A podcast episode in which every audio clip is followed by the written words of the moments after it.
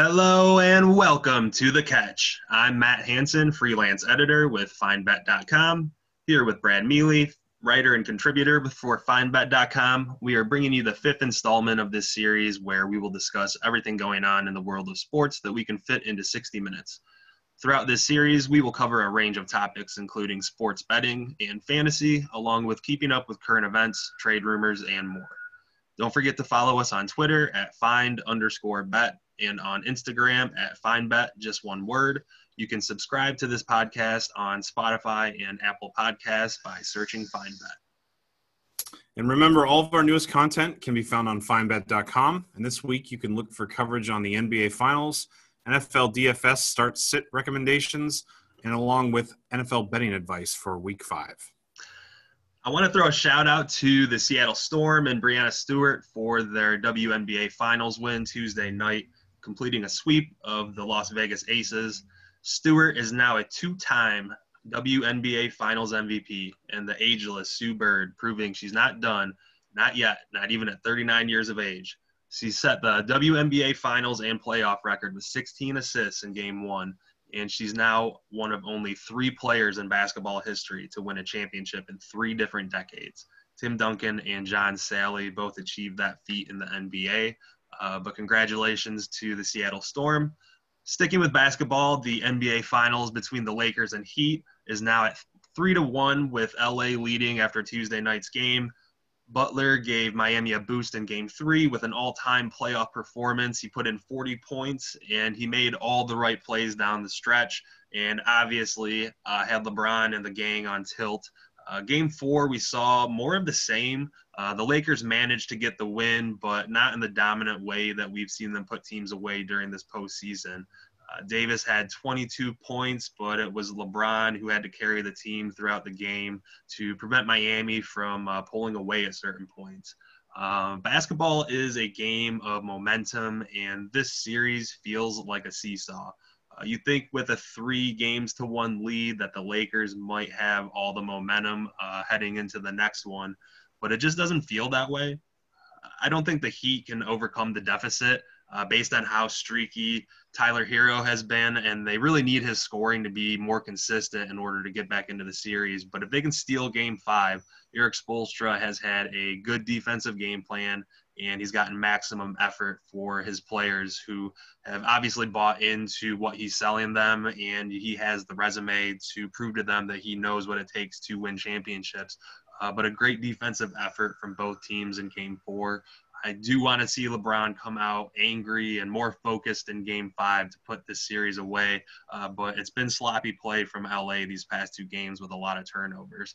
Um, but I apologize for talking so long at the beginning of this, Brad. Let me uh, pass it over to you and let you uh, get some words in here. Yeah, I mean, the MLB playoffs uh, have continued to roll on here after the wild card uh, series wrapped up last week. Um, and the divisional series are all underway this week. Uh, Tampa Bay and the Yankees are tied at one game apiece. Houston holds a two game lead, or two game to nothing lead over the A's. Um, yesterday, we saw the Dodgers and the Braves take the first game in their series over the Padres and the Marlins, respectively. Um, Houston's bullpen hasn't given up a run the entire series yet, um, and Oakland needs more players than Khris Davis and Marcus Semien to show up in order to get back in the series after two games, I think that it looks like it's going to be a sweep. Obviously, uh, anything can happen, you know, in these series and when teams are they're backed up against the wall. But George Springer has been absolutely mashing, um, and they're getting timely hits up and down their lineup, which has just been uh, a big backbreaker for the A's. It really has been, and I thought the A's had a good lineup coming in to kind of match up with them, but Houston has just looked uh, like they're on a mission to kind of silence all the haters and critics, including uh, myself, who has been actively rooting against them all season. But uh, but they've been looking good, and, and Springer, and, and, they're really getting production up and down that lineup. So. Uh, they look like a tough team to beat. Uh, but moving to the Yankees and the Rays, this is a series that I was looking the most forward to. In the first game, uh, we saw the Yankees um, beat the Rays. Uh, expected to be a pitcher's duel with Gerrit Cole and Blake Snell towing the mound. Uh, both had mediocre outings, though, uh, a little disappointing. Uh, there were some high points of them getting out of a, a couple of trouble spots, but uh, the Yankees were able to take the lead halfway through the game, and then they broke it open in the ninth to uh, seal that win in Game One. Every Yankee starter actually getting a hit in Game One, so uh, an impressive feat by them. I think they finished with 15 in the game. Uh, game two, however, a different story. the Rays had Randy. I'm gonna mess this name up. Arozarena uh, able to homer off of Deivi Garcia in the first inning, and then uh, Happ was able to come in and get lit up uh, for four over two and two thirds, and the Rays were uh, pretty much in complete control, um, shaping up to be a back and forth series uh, with Morton and Tanaka going tonight in Game Three. Uh, so I'm looking forward to that. Yeah, I think when you go over to the National League, um, Atlanta beat Miami in Game One of the NLDS, their NLDS series, um, and they just look like they're too much for Miami. I think, uh, you know, I, a lot of people I think were surprised at how well Miami played, especially after they had a, the first uh, professional sports COVID outbreak early in early in the season. Um, it's going to take excellent pitching efforts from Pablo Lopez and Sixto Sanchez in games two and three to get them back into this series. Um, but it's something right now where if you look at Atlanta's lineup up and down, they just have they're just better from head to toe than Miami right now. So it's going to be an uphill battle for them for sure. Oh yeah, uh, lots of bats, and I mean, you'd have to think that the Cardinals have to imagine how their season would would have turned out different if they still had Marcell Ozuna. Yeah, absolutely. Uh, I mean, it's going to complete 180 for sure. Um, the Dodgers and the Padres game was a pitcher's duel, but it was kind of unusual how it played out. Mike Clevinger he made his return from um, elbow injury, but he wasn't even able to make it past the first inning. Um, he started throwing fastballs in the inning at 97 miles per hour, and by the time the second inning rolled around, he was throwing them at 91. So obviously, there wasn't something that was right um, in his elbow, uh, and something flared up. Obviously, he came back too quickly. And you can commend him for trying to pitch through the pain and trying to help his team, but um, it'd be surprising now if he made it to, if the Padres made it to the ALCS, if he made it onto their roster, um, and then even if they get to the World Series. So it's going to be tough to see him continue tough to see him continue to pitch in the postseason if this is how his first run went with that injury.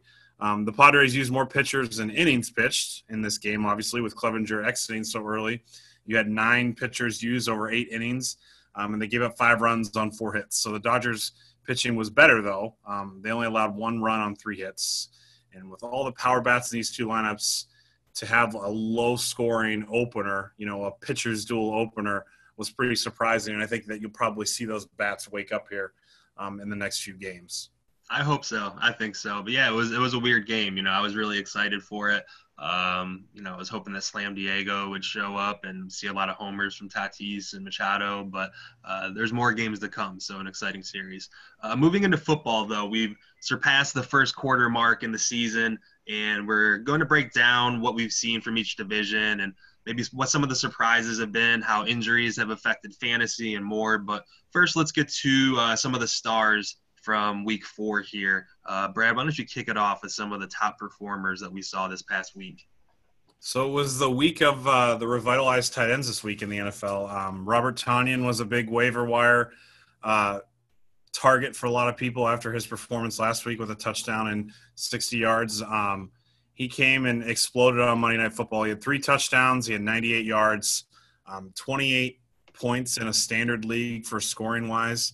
Um, just a monster game for him. Um, Odell Beckham Jr. finally woke up. Three total touchdowns in the Browns game against the uh, Cowboys this week, where the Browns scored 49 points. Um, Mark Andrews bounced back against Washington this week. He had both of Lamar Jackson's receiving touchdowns. Um, and then Tom Brady, what a uh, what a revitalizing week he had in not Tampa Bay. Yet. Yeah, he's not dead yet. That's absolutely right. 369 yards, five touchdowns, um, and he was slinging it. They weren't uh, dinking and dunking down the field. He had some really nice 20 to 30 yard intermediate throws that were right on the money. So I think that you know possibly not having an off season with training camp and maybe even a little few preseason games because of the pandemic obviously played a role in that. Uh, maybe was a little bit why Brady had such a slow start to start the year. Um, but I think you know he's looking very good, uh, and Tampa Bay sitting there at three and one in their division is is looking pretty tough. Why don't you go over some of the duds this week that um, you know we had, and in fact, a few of these on the list that we had targeted in DFS that just didn't pan out this week. Yeah, unfortunately, you know, the biggest disappointment to me uh, pretty much throughout the entire season is, is Kenyon Drake. And uh, last week we only saw him get 35 yards on 13 carries.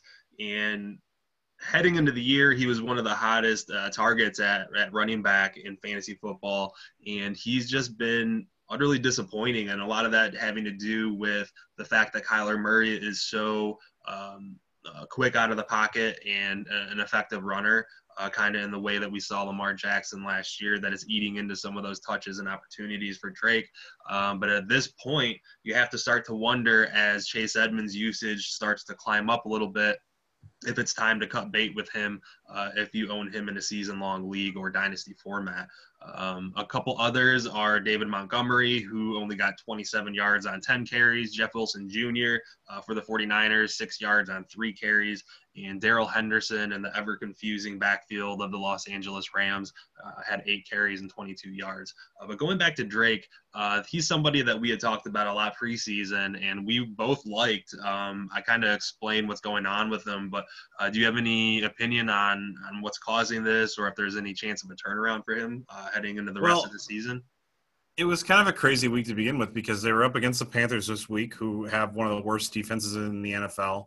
Um, the Panthers have given up monster numbers the first three weeks to running backs um, and and just offenses in general. So this week was lining up perfectly for a Kenyon Drake breakout week, and he just didn't get it going. I mean, the entire uh, Cardinals offense really struggled against the the Panthers defense for some reason this week. I don't know if it was traveling cross country to play in Carolina, um, but it was I, I, if I'm a Kenyon Drake owner, I'm starting to get a little bit worried. He's definitely not an automatic start every week.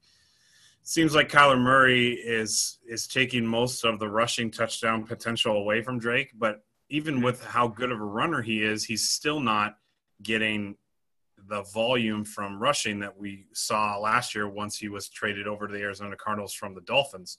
So that's concerning to me.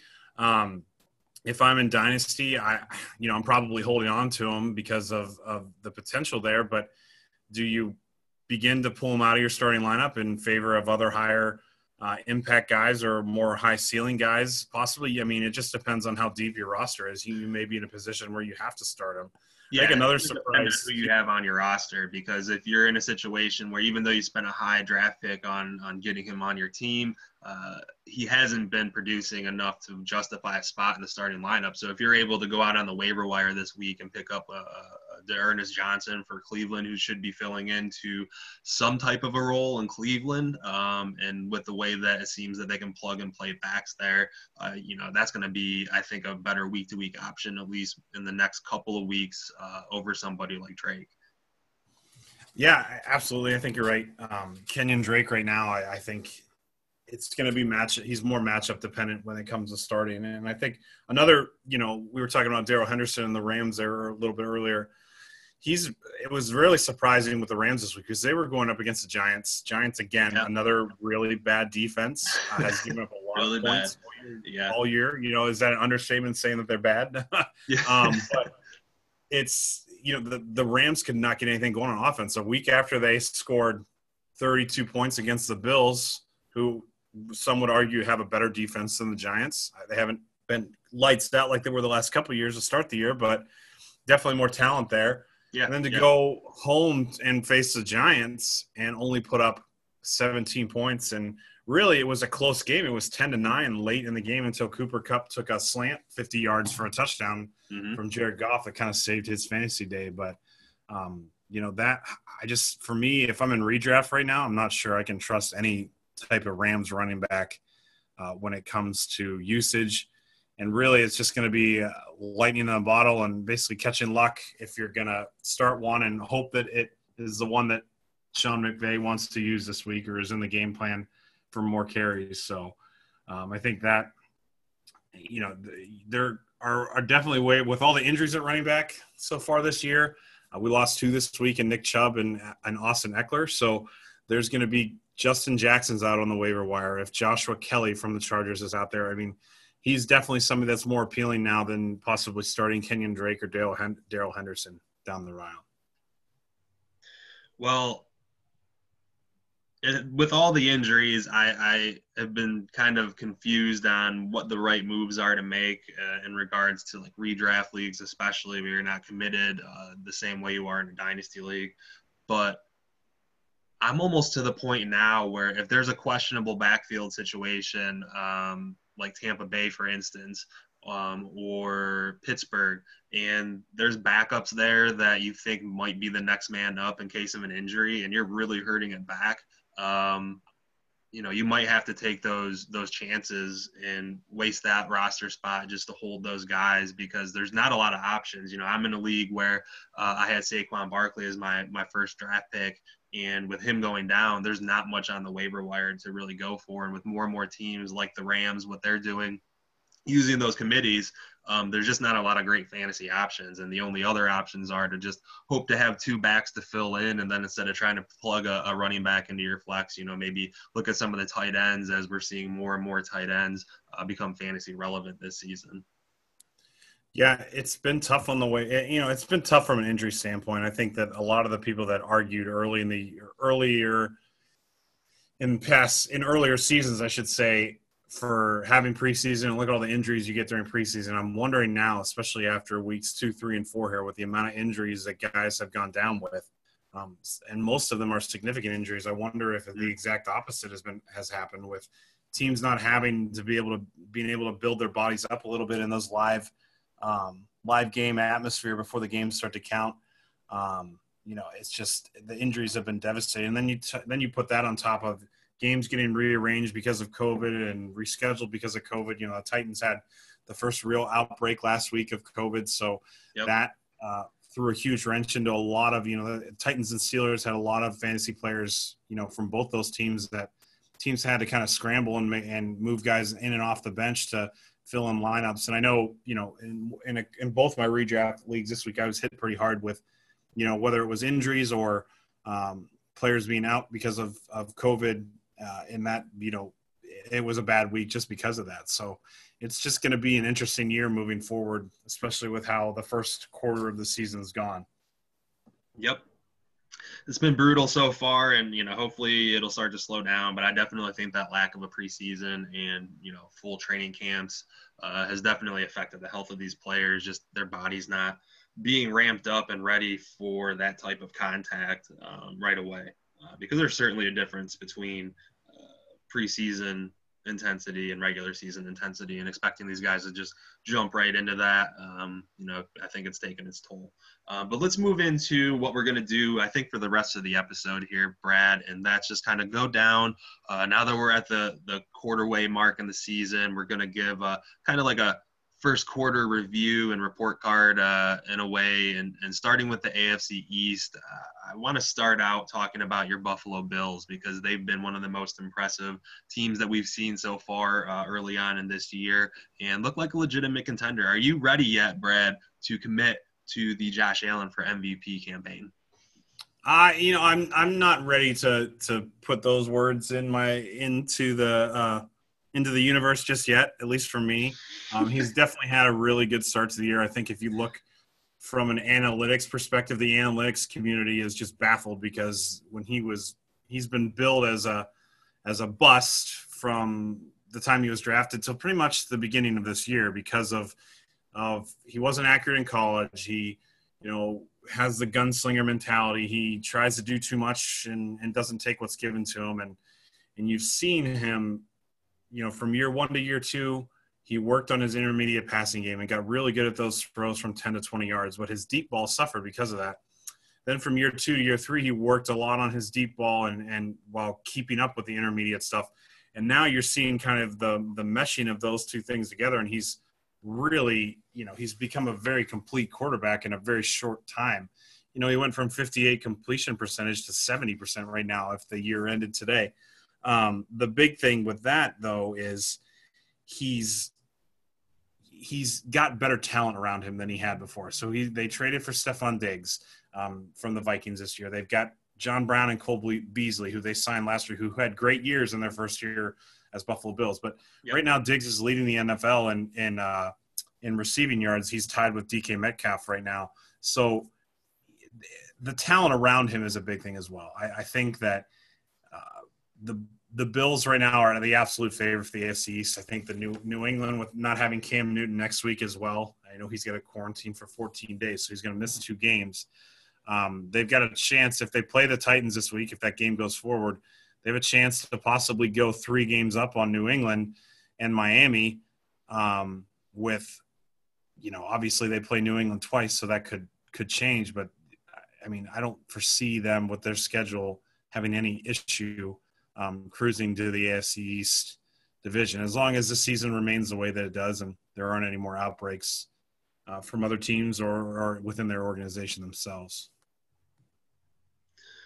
Yeah, uh, I agree. Um, I just want to give you this stat here. So I'm going to read off. Uh, this is Patrick Mahomes' first four games in uh, his MVP season. Uh, he went 4 0. He had 1,200 passing yards, 15 total touchdowns, 65.2% completion percentage. Lamar Jackson in his MVP season started out 2 and 2, had a uh, 1,110 passing yards, uh, 11 total touchdowns. Obviously, he added a bunch of rushing yards on top of those. 64.9% uh, uh, completion percentage. Josh Allen is 4 0, uh, 1,300 yards passing, just a little bit over that. 15 total touchdowns, 70.9% uh, completion percentage. So he's on a good clip. You know, I, I tease you a little bit um, about the MVP things, but I really do think that, you know, in real. Uh, when it comes down to real voting, he's he's going to get some looks if he continues this pace. Uh, the only unfortunate thing for him is that there's some higher profile guys and Russell Wilson and Aaron Rodgers also having good seasons that will probably get the votes over him. Um, but so far, I have to commend Josh Allen. You know, his development has been certainly expedited uh, with the addition of Stefon Diggs, who um, one thing I want to note about him, whether from a fantasy perspective or uh, just watching the game of football, if you watch him play, he's one of the best receivers at coming back to the ball um, and then getting his hands on the ball first um, and then controlling it. It's uh, really something fun to watch, and, and, and he's been a catalyst uh, for Josh Allen in that offense uh, all season.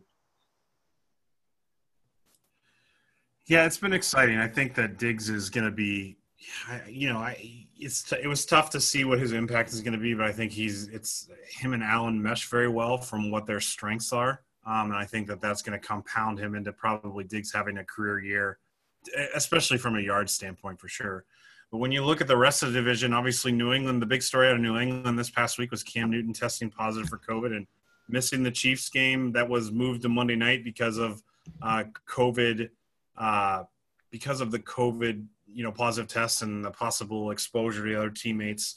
Um, Brian Hoyer and Jarrett Stidham both played. Uh, Hoyer was actually yanked from the game by Belichick after causing uh, two uh, turnovers uh, in deep in the team, you know, causing basically causing the Patriots two scoring opportunities deep. And Stidham basically came in and threw two interceptions himself. So, you know, the, the game was close from the beginning. Uh, it was, you know, 10 9 at midway, almost all the end of the second quarter there.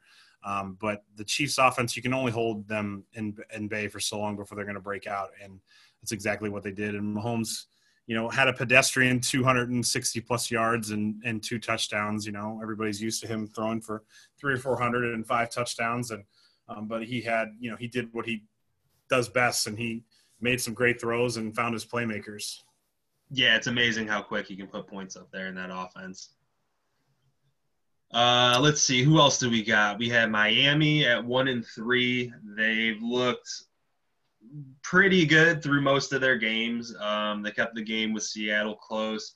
Uh, but the question that's looming at this point, as it doesn't look like they're trending the way that they wanted to start the season out, is do we get to see Tua this year? Uh, do you think there's any chance of that, Brad, at some point?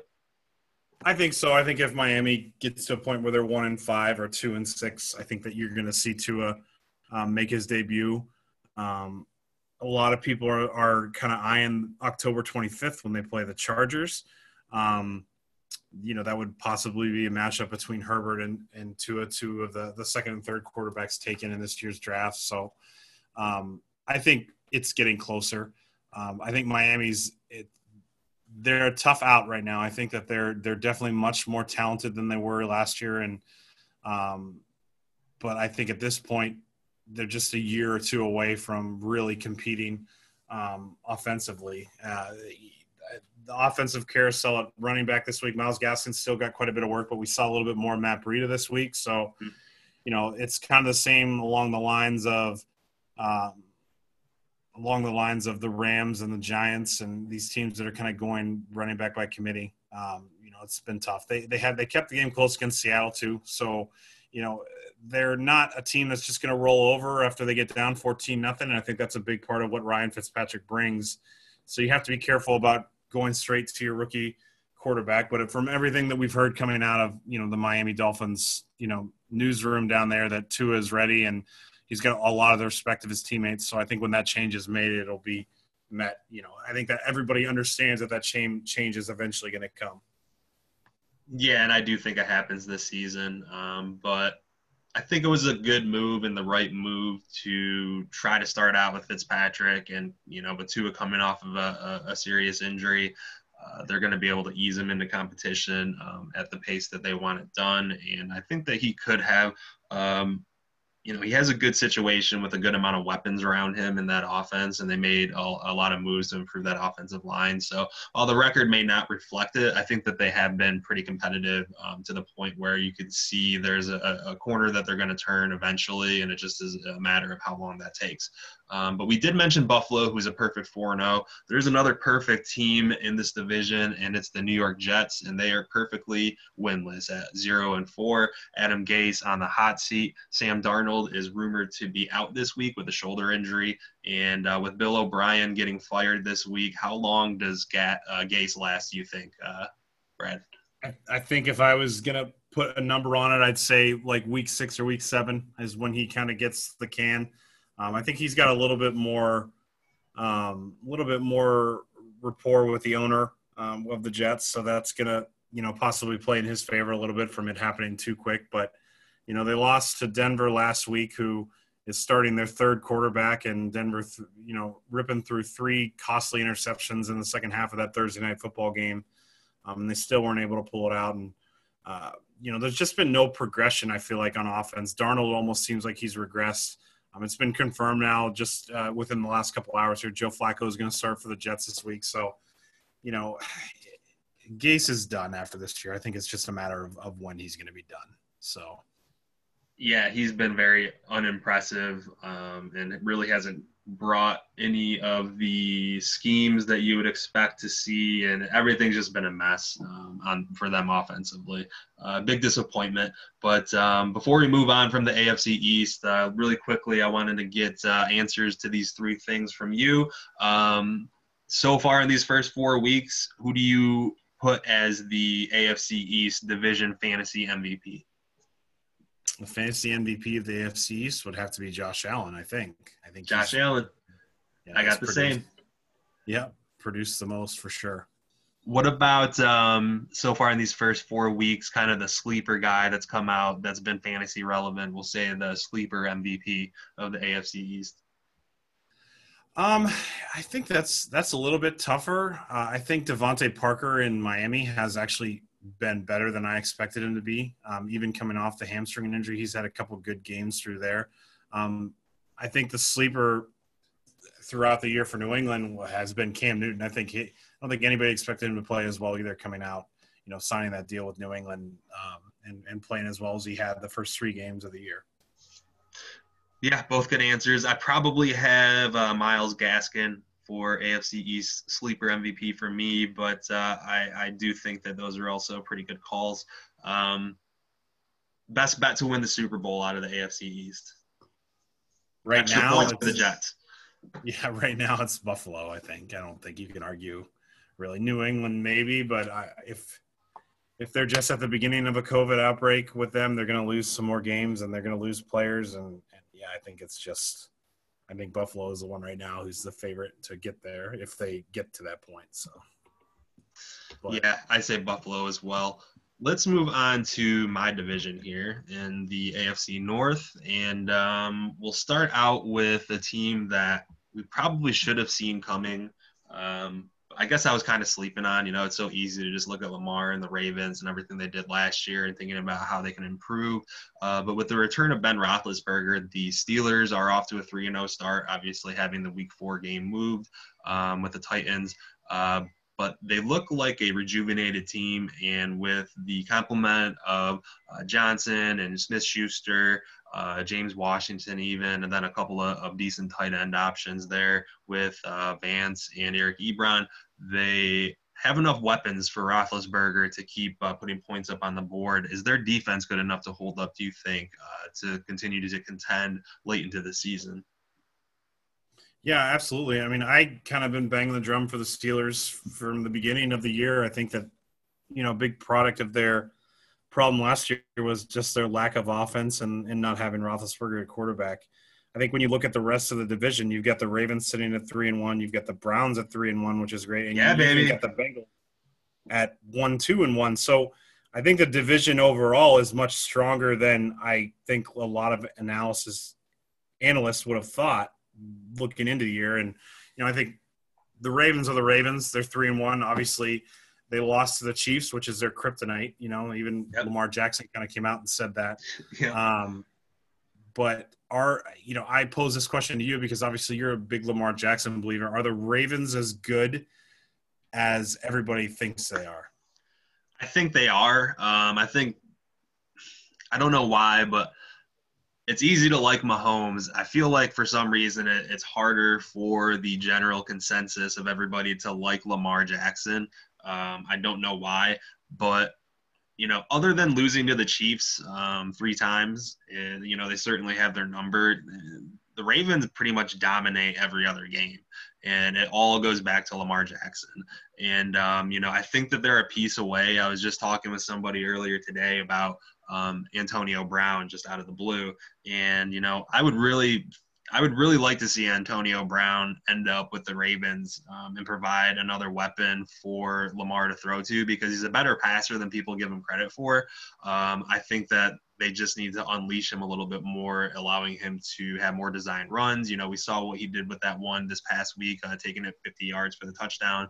Um, and, you know, they've obviously wanted to conserve on the amount of hits that he's taking. Um, but I still look at the Ravens as just of a scary uh, offense as, as the, the, the Chiefs or a fully healthy San Francisco or uh, Russell Wilson with the the Seahawks or Aaron Rodgers with the Packers. I think it's a, a, a an offense that can score in bunches, and and again, it all goes back to Lamar. So uh, I hope yeah, I, I think I was I was you know sucking up to Lamar too much, but you know I just that's what I see when I watch the games. I think that they're at a point right now where it really doesn't matter what they do in the regular season anymore. Like Lamar is, and the Ravens have proven that they're a good team. But what they haven't proven the, with two years of him at their quarterback is winning in the playoffs. So I think that's the next step where we can really sit there and say, all right, like the Ravens are a good team. They're not just a good regular season team. So you know yes. they've they've been upended in the playoffs. Uh, first, you know, one and done in the playoffs the last two years. So I think that's the next step for Lamar. Um, and I'm going to turn the floor back over to you because obviously your Browns are three and one. You know, you and I were talking. I don't know if it was last week on the podcast or just in general, just talking. I, I said, you know, the Browns this week is a big game for the Browns because you know a win against the Cowboys, even though that they're struggling right now on defense, they're one and three. Uh, that's a really good offense, and to keep pace with them um, is a big statement. So I'll kind of let you, you know, give us a little update on how the Browns have looked here through the first quarter. Uh, yeah, I mean, I really could not be happier with with the way that Kevin Stefanski has that team playing. Um, you know, last year on paper, uh, the Browns looked like they were going to be very competitive. Um, they had a lot of hype surrounding them going into the season, and unfortunately, the combination of John Dorsey um, and Freddie Kitchens was not the right leadership group um, to uh, veer Baker Mayfield and, and that group uh, in the right direction. But um, but it looks different now, and and a lot of the roster moves that were made. Um, you know, retaining Myles Garrett. I, you know, think what you will about him uh, from his altercation with Mason Rudolph, uh, but when you watch that man play, he is one of the most dominant forces um, on the defensive line across the league. And really, you know, you can really only compare him with guys like J.J. Watt, the Bosa brothers, um, and uh, you know any of those top end defensive ends. So, uh, the the offense has been surprising, um, and it almost appears like they took San Francisco's offense from last year and just plopped it in Cleveland. Uh, they're able to put in any running back and, and get production. We saw Dontrell Hilliard and D'Ernest Johnson uh, both have productive games against Dallas. Um, and, you know, it was nice to see OBJ finally break out and have uh, not just a big fantasy game, um, but just a good game in general. Because I think that early on, even though they were winning games, um, you could see the frustration from Beckham and, and Landry uh, not getting the touches that they want, and they made sure to get them both involved. And, the pass from Landry Landry to uh, Beckham was was pretty awesome. Uh, but from an outsider's perspective, uh, what do you think about uh, Cleveland and how they look? Because I, I do think that they're probably not as good as a three and one record represents, um, but I do think that you know if they can continue this uh, offensive barrage and if the defense can improve a little bit more as they get healthier, um, I think they could contend for playoffs, but I, I, don't know if they're fully there yet. But what are your thoughts on them? I think that, you know, the, the rushing game has been what has brought them to where they are. So I think that when you, they haven't really asked Baker Mayfield to do a lot from quarterback. You know, he's thrown for 160, 180 yards in the last two games where they both had wins. And so, um, I think that's the big sticking point for me is what's going to happen when a team takes away that running game of the Browns and they've got it. Baker's got to go win the game for them. And so I think that you know Stefanski is a really good coach. I think that the Browns are going to be in a good spot um, as they continue to build. Um, but it's just it, it, it's so early in the year, just like with Buffalo being four and zero, oh, like it's just so early that it's hard to you know if the playoffs they don't award playoffs after four games. So I think that's the biggest thing for me is the next step now is is can Baker win the game for you on his arm? Can yeah, um, are you going to be able to uh, absorb the loss of Chubb now that you you know you have Kareem Hunt, but it, you kind of worked off that one-two punch the whole year. So mm-hmm. that's kind of a, another thing in my mind that's going to look. And then you've got to start going back through the division. They haven't played the Steelers yet. They play the Bengals twice, and they play the Ravens one more time. So that's going to be a big uh, sticking point for me as well there. So.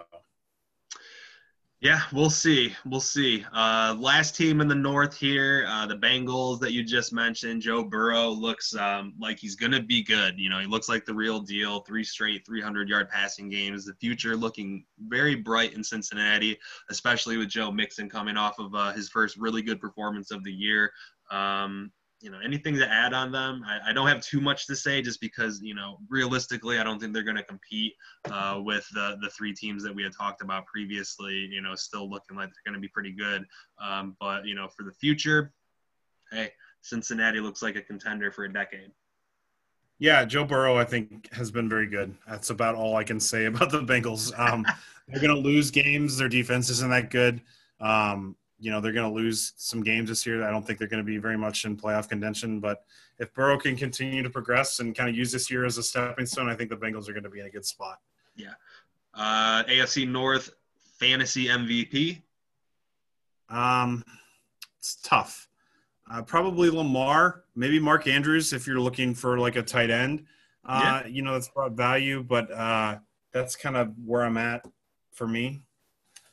Yeah, I would probably have to say Lamar just because his his floor is so uh, high on a week to week basis. Um, it's hard. I mean, there are some good options, you know, out of the Steelers offense and off the Browns offense, but I still go with Lamar there. Uh, sleeper MVP of the AFC North. I'm gonna actually go first here, and it's going to be somebody that's not even for sure inserted into a lineup. But with Nick Chubb out for the next six weeks, um, I want to say uh, D'Ernest Johnson, go out and pick him up. I think I'm breaking the rules because I think we're typically going with like based off of the first four weeks. Uh, but based off of the first four weeks, uh, and as a Browns fan, I do expect Hunt to remain in, a, in pretty much the role he's been in. I think that you can expect to see Johnson and Hilliard get some of those early down touches um, and keep Hunt in the role that he's in because he's been so good with it. Um, I may be wrong, but either way, over the next six weeks, uh, Johnson could provide some serious value for your team. Um, you know, especially if you you've endured some injuries on your roster. I know that's a cheat. Yeah, I'd, I'd, say for me, my sleeper MVP has been Tee Higgins for the Bengals. Uh, he's done really well the last couple games with Burrow. He's caught two touchdowns uh, two weeks ago and caught a touchdown last week from Burrow. So he's kind of been Burrow's go-to guy. AJ Green has looked completely invisible this year to start, which has been frustrating. Um, but that's where I'm at with that. And then who's your best bet to win the Super Bowl out of the North?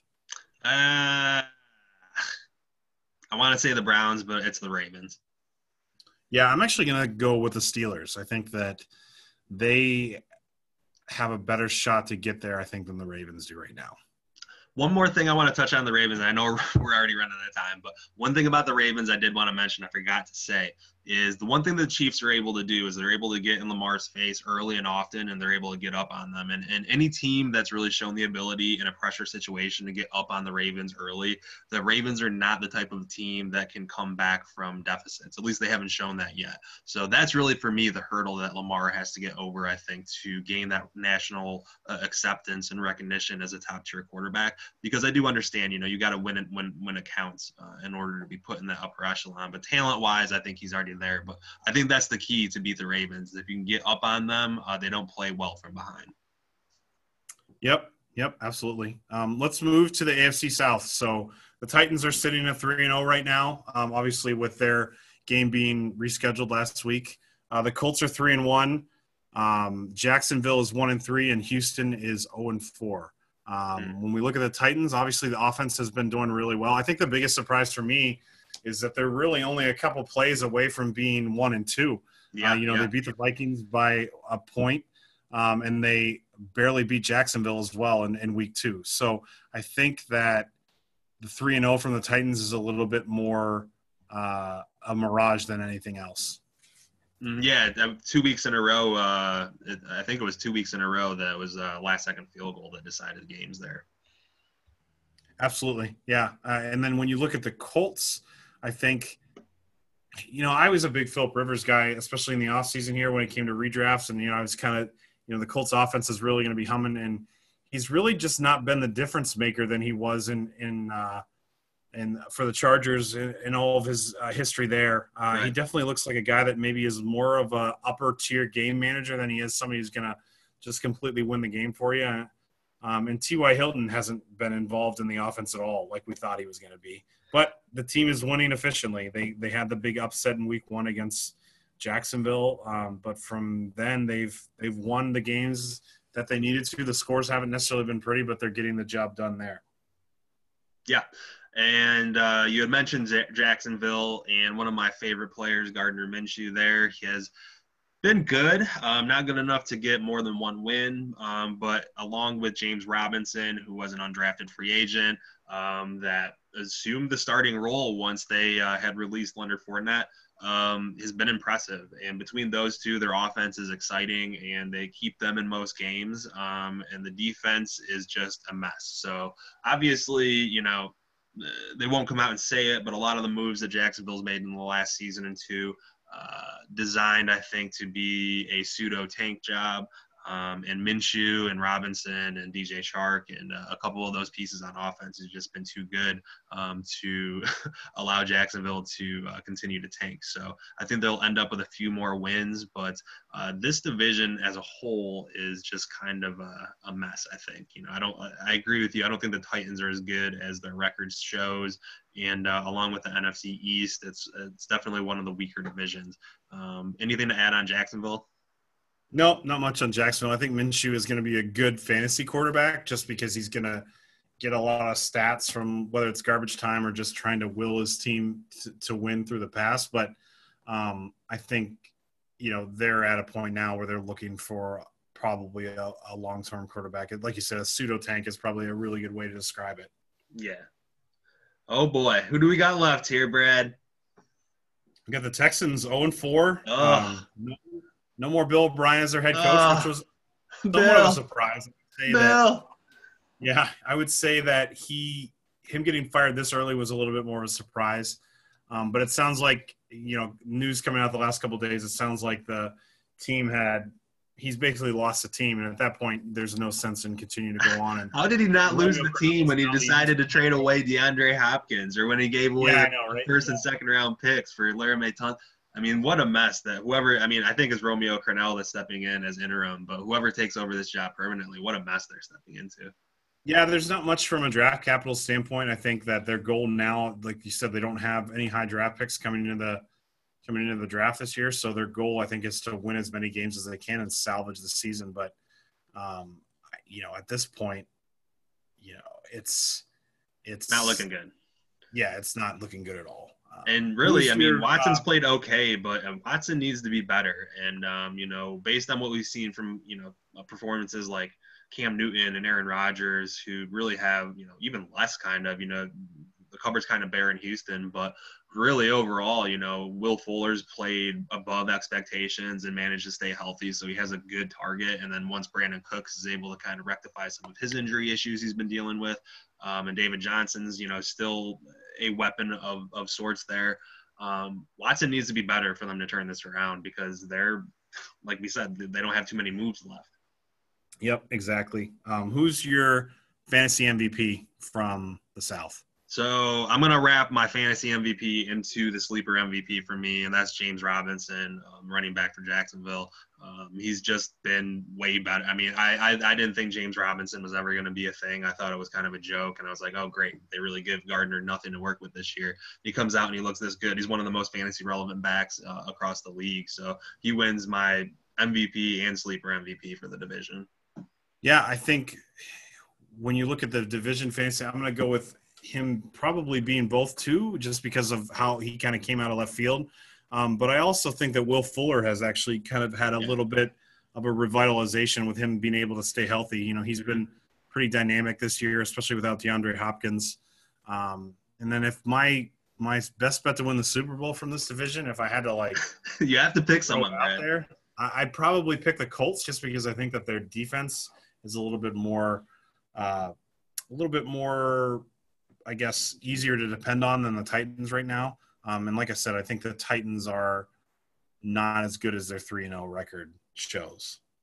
I'm actually, and I don't think any of these teams are a legitimate Super Bowl contender, but I'm gonna say the Houston Texans are my pick for this, just because it's a totally uh, AFC South and Houston Texan thing to do. Is like they'll limp into the playoffs at, at, at seven and nine somehow uh, after the Colts and Titans go on a bad run, and they'll limp into the playoffs. And I think they'll be the ones that advance the farthest in the playoffs out of this division, if anybody.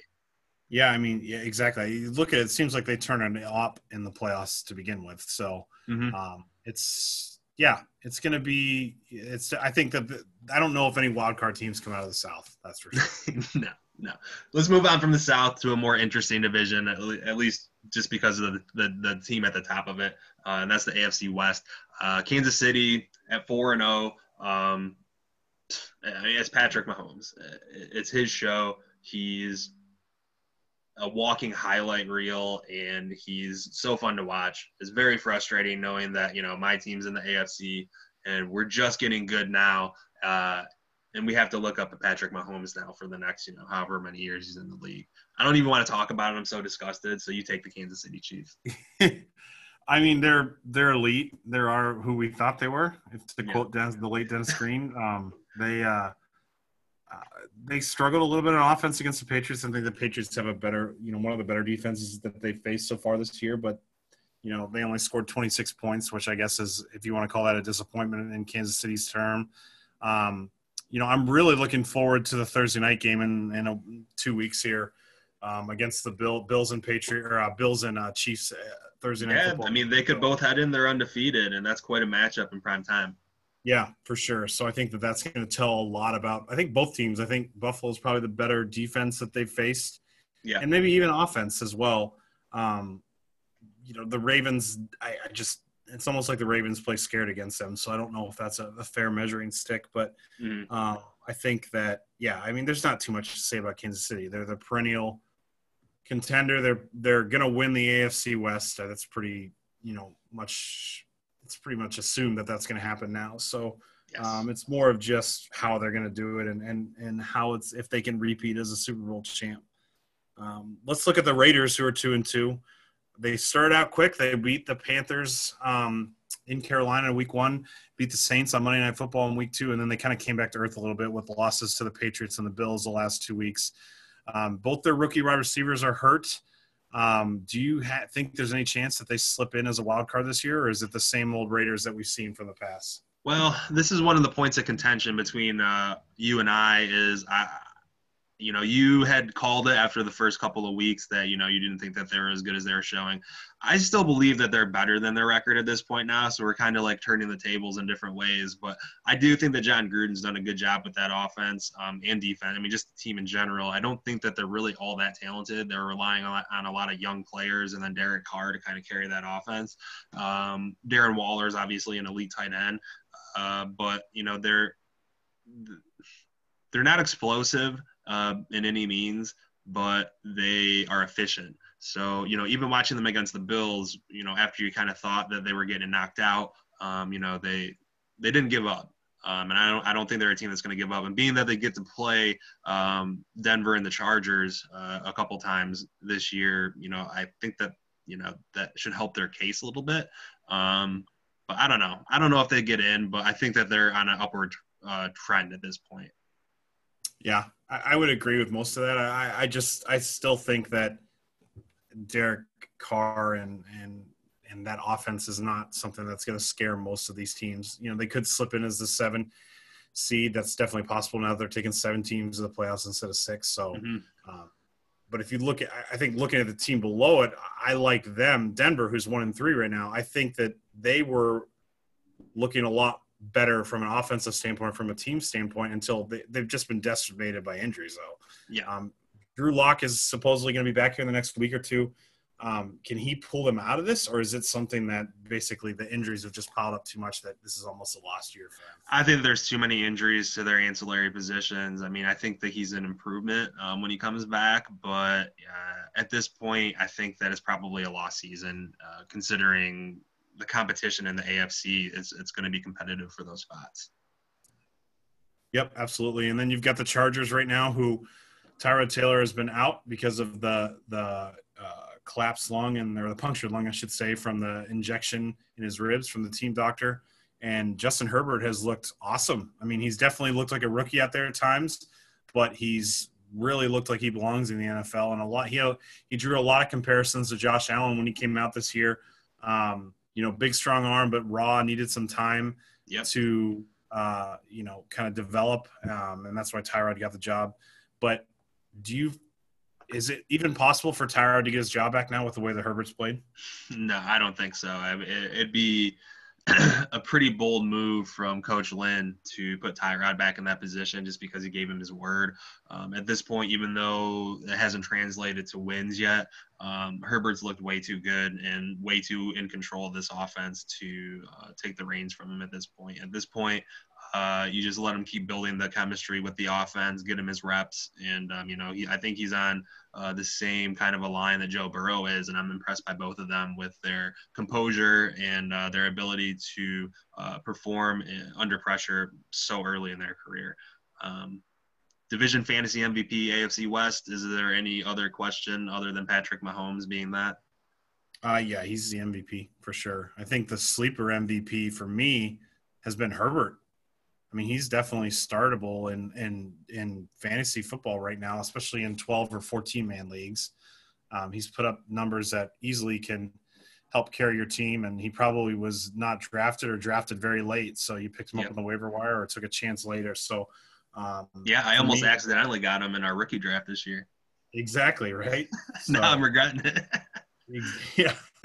So it's uh it's I think that the, those two are pretty clear for me. And then obviously best bet to win the Super Bowl is Kansas City. I don't I think Yeah, yeah, yeah. Can't agree yeah. with that. So I can't argue too much. The only one I will mention, although he's not really a sleeper, but um we I think we all were kind of sleeping a little bit on Melvin Gordon, who has looked pretty good um, for Denver this season. So um, so good for him. He's had a couple of good games. Uh, also, sleeper MVP is the uh, athletic trainer that put Tyrod on the shelf to allow Herbert to step into that offense. yeah, right.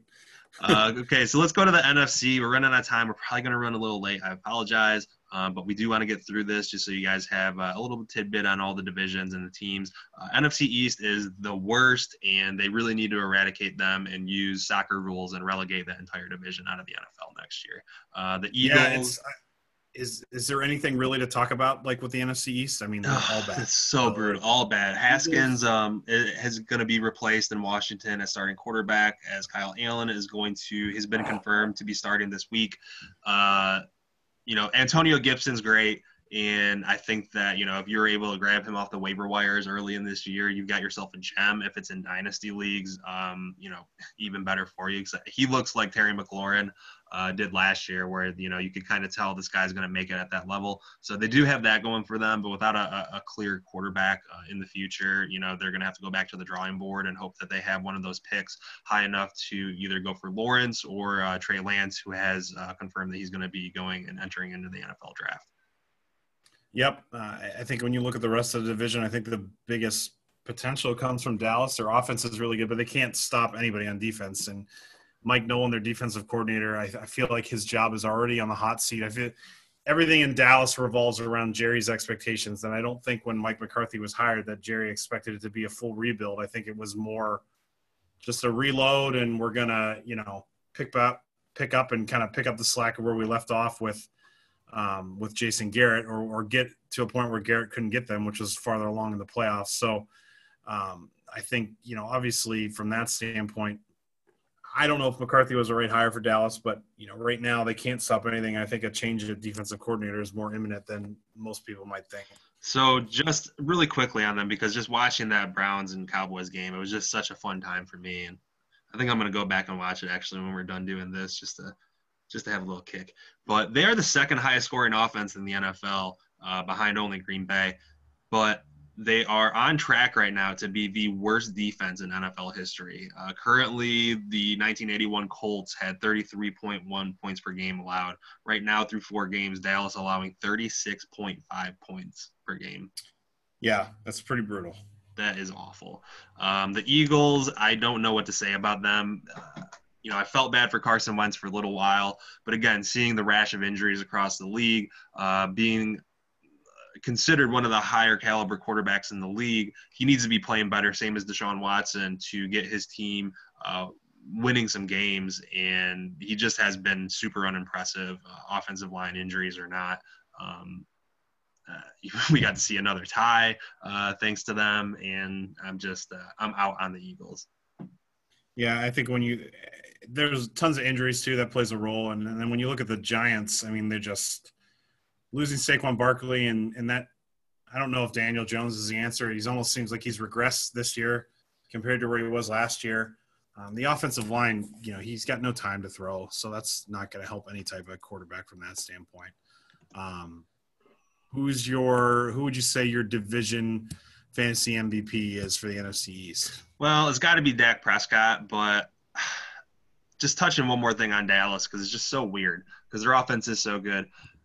I understand Dak Prescott is is playing at a record clip almost, but the offense just works better when they get Ezekiel Elliott involved in the running game more often, and they've been. Uh, not avoiding that, but it's just not falling into the game plan apparently. But they need to do a better job of that because uh, Dak can throw for five touchdowns every week. That's fine, but it, it, it's not getting results. So I'd, I'd like to see them kind of get the running game more involved. And uh, Zeke has had some fumbling issues this year, but um, give that man the ball. He literally has a tattoo that says "Feed me" on his stomach, um, and he's one of the best goal line backs in football.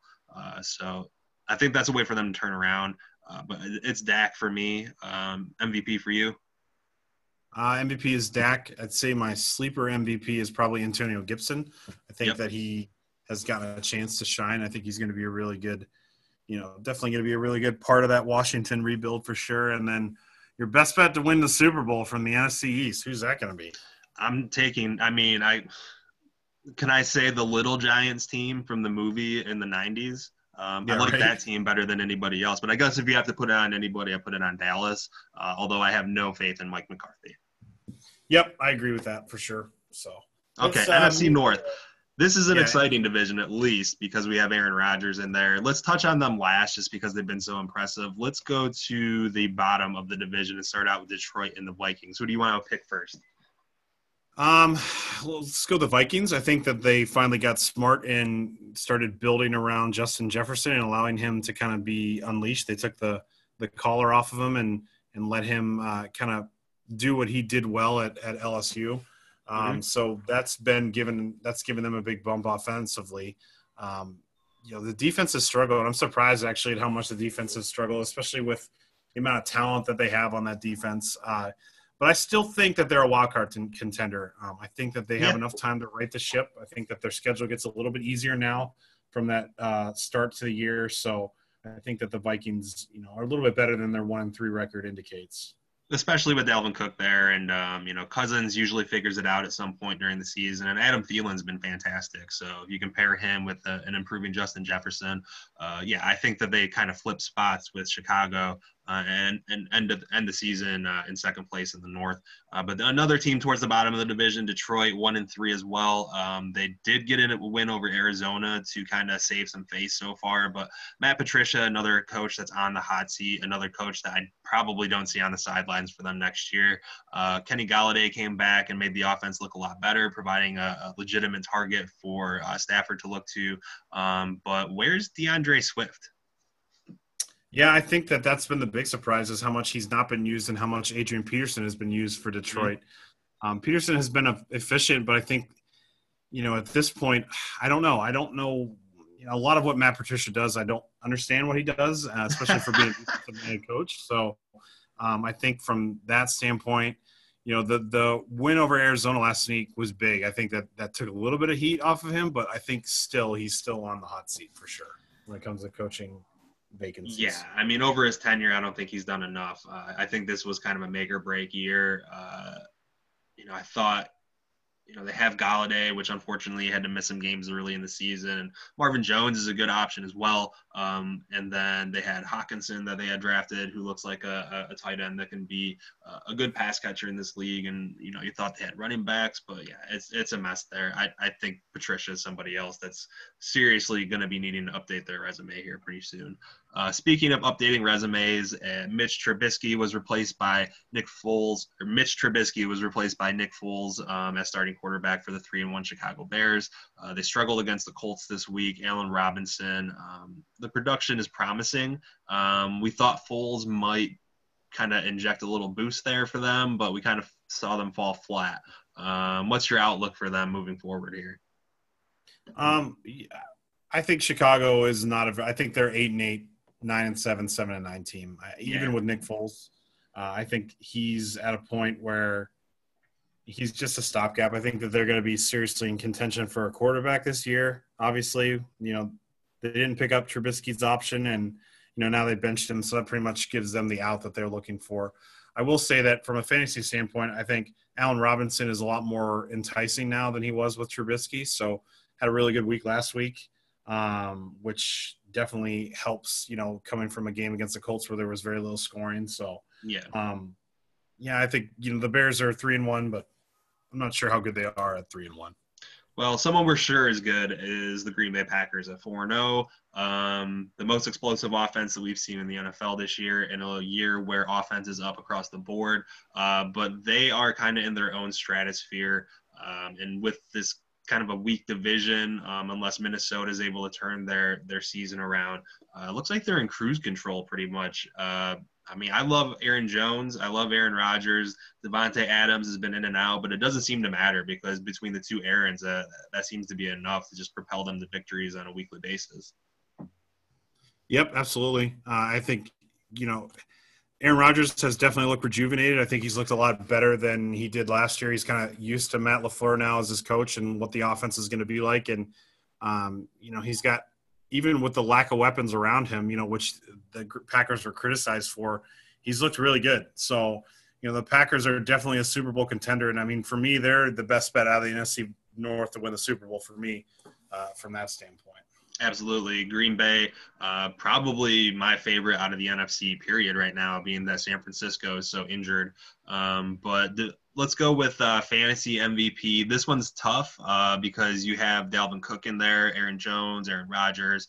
Um, who do you got for fantasy MVP out of the NFC North? Fantasy MVP has got to be Aaron Rodgers, in my opinion. I think that you know, there's a lot of good running backs. Aaron Jones has been good, like you said. Dalvin Cook has been good. Um, but I, I mean, if you're looking at it just from a production standpoint, it's got to be Aaron Rodgers. I think in my book. And that's tough for me. Eh, I'm gonna go Aaron Jones just to have a different answer, but it's pretty much split for me. I think you know either way, you can feel pretty good, pretty good about the winner of that from either of those guys. Uh, yeah. Sleeper MVP. Oh gosh, Adrian Peterson. I I think it's I, I think it's pretty easy for me. I think it's Justin Jefferson. I don't ah. think much was yeah, I don't think much was expected from him this year. Um, and he's really turned it on. You know, rookie receivers in general don't really do great their first year in fantasy. Okay, let me like defend myself because in my brain, my brain doesn't register him as a sleeper because you know that we've had conversations uh, prior to the rookie draft uh, about Justin Jefferson and my love for him. So yeah, yeah, I guess from a redraft perspective or from you know from just uh, looking at the first quarter of the year, he's on most teams. I'm probably starting most teams now, but was he in week one? Absolutely not. So I think Jefferson for sure for me. Good answer. You beat me on that one. We both like Green Bay as the favorite to win Super Bowl out of that division. Uh, NFC West is a division that we expected to be competitive, and even through injuries, um, it still is. Uh, worst record coming in at two and two. That's San Francisco and Arizona, both with those records. Um, but really, the story out of the division has been Russell Wilson. Um, Russ has been cooking all year, and I think at this point, uh, every single writer that has a vote for MVP probably has his name written down in pencil right now until the season ends. Yeah, for sure. I mean, it's been a huge surprise, I guess, to see how much they've decided to pass with Russell. Um, and right now, he's a shoe in for MVP. So I think that that's really all you say. I think the biggest thing for me is how well their passing game has been. Like DK Metcalf and Tyler Lockett have been 100%, you know, viable wide receivers for fantasy teams, both of them. So yep. the offense is supporting two wide receivers, and Chris Carson has had good production, but I think it's probably been a little less than what you would expected from him at the beginning of the year. Um, he did have two touchdowns last week, which was good, but I think that he's not as much, at least from a rushing standpoint, that we thought he was going to have which is fine because I think that they'll still look to utilize him um, even when Carlos Hyde is healthy. I think that Carson's still going to be the option in the red zone, and with as much opportunity as that team's going to have offensively in the red zone, I think there's enough chances for him to still be uh, uh pretty much a fantasy stock. I mean, I I have stock in him. He starts for me anytime he's healthy.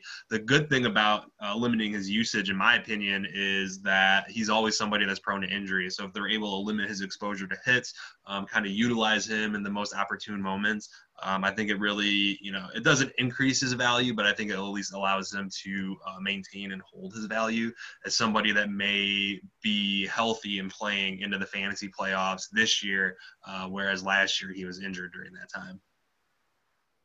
Yep, absolutely. I think that from that standpoint, it's going to be when you're looking at the rest of the division. I mean, if you look at San Francisco and you look at Arizona, you look at the Rams, like it's the best division from head to toe, in my opinion. Yes, yeah, I think so too. I mean, maybe AFC North can maybe compete with that, depending if Burrow, you know, can continue to put these good performances and turn them into winning games.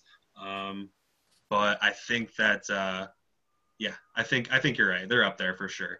So who else do we have to cover here? San Francisco, ravaged with injuries, still managed to, to stay two and two. Um, uh, they're getting Jimmy Garoppolo and Raheem Mostert back uh, soon, which should help uh, kind of some of their offensive woes that they've been dealing with. But in the meantime, Brandon Aiyuk, the rookie, has looked to uh, be the real deal and somebody that uh, is going to be more than a gadget player in that offense, and uh, somebody I think that Kyle Shanahan is going to be able to find different ways to use, even once they kind of get back to full health. Yeah, Aiyuk had that great end around run last week um, on Sunday Night Football against the Eagles, so he definitely looks like this. Definitely looks like it's going to be a, uh, a, a wide receiver class from the draft that is going to be remembered, like the 2014 class was. Um, so I think that from this point, you know, you get Mostert back, you get uh, Garoppolo back. I think San Francisco's had a couple tough losses there to Arizona at the beginning of the year, and then losing the Eagles last week. I think it's just get a couple of those guys back on offense, and I think that they're going to be rolling. Um, when you look at Arizona, they're two and two. I don't know what to make of them. They're a tough team to kind of get a, uh, you know, a gauge of what their their ceiling is. You know, they they beat San Francisco in week one, which is a big surprise. I think a lot of people had San Francisco winning. Yep. But then they go and they lose to to the Panthers this week. Um, and just a team that they should have no business losing to, in my opinion. Um, yeah, I, I agree with you.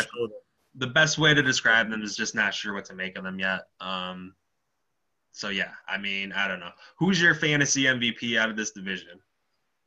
I think for me, it's got to be Russell Wilson. Pretty yeah. easy. Yeah. Oh, for sure. Uh, sleeper MVP. Uh, sleeper. Darrell Henderson has definitely produced more than I thought he would.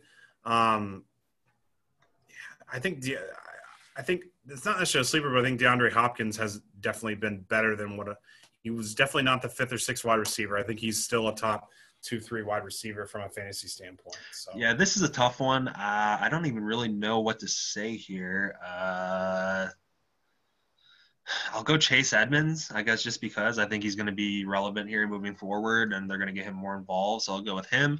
Uh, best bet to win the Super Bowl, I think we both agree, is Seahawks. Uh, we have one more division to touch on, and we got to get out of here quick. But the NFC South, um, let's see, Tampa Bay three and one, New Orleans two and two, Carolina two and two, and the Falcons, another team that needs to be relegated from the NFL, uh, zero oh and four. Dan Quinn terrible job, buddy.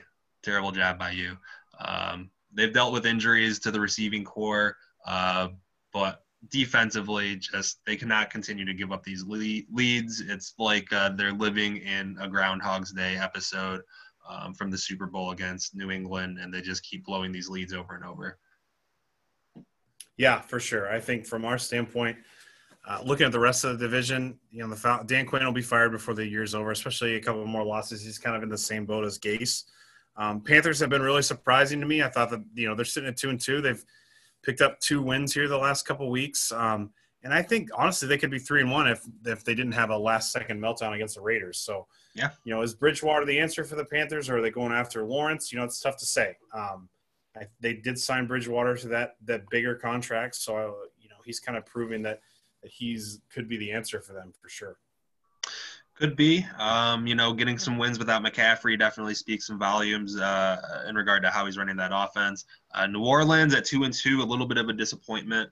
Um, they're adapting to life without Michael Thomas, who should be back at some point. Um, but Alvin Kamara, that's allowed him to look uh, like the best back in football at times throughout this season, which has helped propped up uh, sometimes a, a lesser version of Drew Brees that we've seen so far.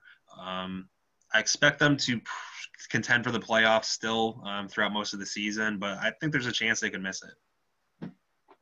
Yeah, I think so too. I think Drew Brees has definitely looked better, but I think that they're playing in a tough division. Um, you know, they're playing Tampa Bay. Uh, even though that they beat them once already, I, they're. I think that there's. I think they make the playoffs, but it, Drew Brees doesn't definitely doesn't look like the same quarterback that's carried them the last couple years. Nope, and that's something we thought we were going to be able to say about Tom Brady, but uh, at three and one, the offense looks like it's finally hitting all cylinders, and it looks like they're ramping up uh, for the long run this season. So we might have been wrong on him; he might not be washed up just yet. Uh, a lot of injuries that are of concern, um, but the defense has been good at times, at least good enough. Um, and when you have Rob Gronkowski, who's possibly the greatest tight end in the history of the game, uh, committed to being a, bo- a blocking back or a blocking tight end for you. Um, you know, I think that the team is is behind Coach Arians and uh, and the vision that he has for this team. Uh, I think that they're probably the best bet for Super Bowl out of this division. Uh, would you agree with that? Yeah, I think so. I think Tampa Bay and New England, or New Orleans kind of have the same outlook, in my opinion. I think the Panthers and, and Falcons are not in that same discussion for sure. Fantasy MVP, I am taking Alvin Kamara for that. Uh, I think is a runaway kind of. Yeah, I think so. Uh, Calvin Ridley has been pretty good, I'd say, other than up till his goose egg here on Monday Night Football. Yeah. Um, yeah, but I would say Kamara is probably uh, a safe pick there.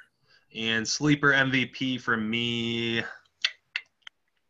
Russell Gage is on the tip of my tongue, but I think I'm actually going to go with Bridgewater, um, just because in case you're a, a team that had a quarterback go down or underperforming, um, he's somebody that you can pick up. And because he is able to run a little bit um, and get you some points there, uh, I'll say that's just somebody that probably wasn't on many people's radars preseason, but uh, he's performed well enough to justify a roster spot uh, on some teams at this point.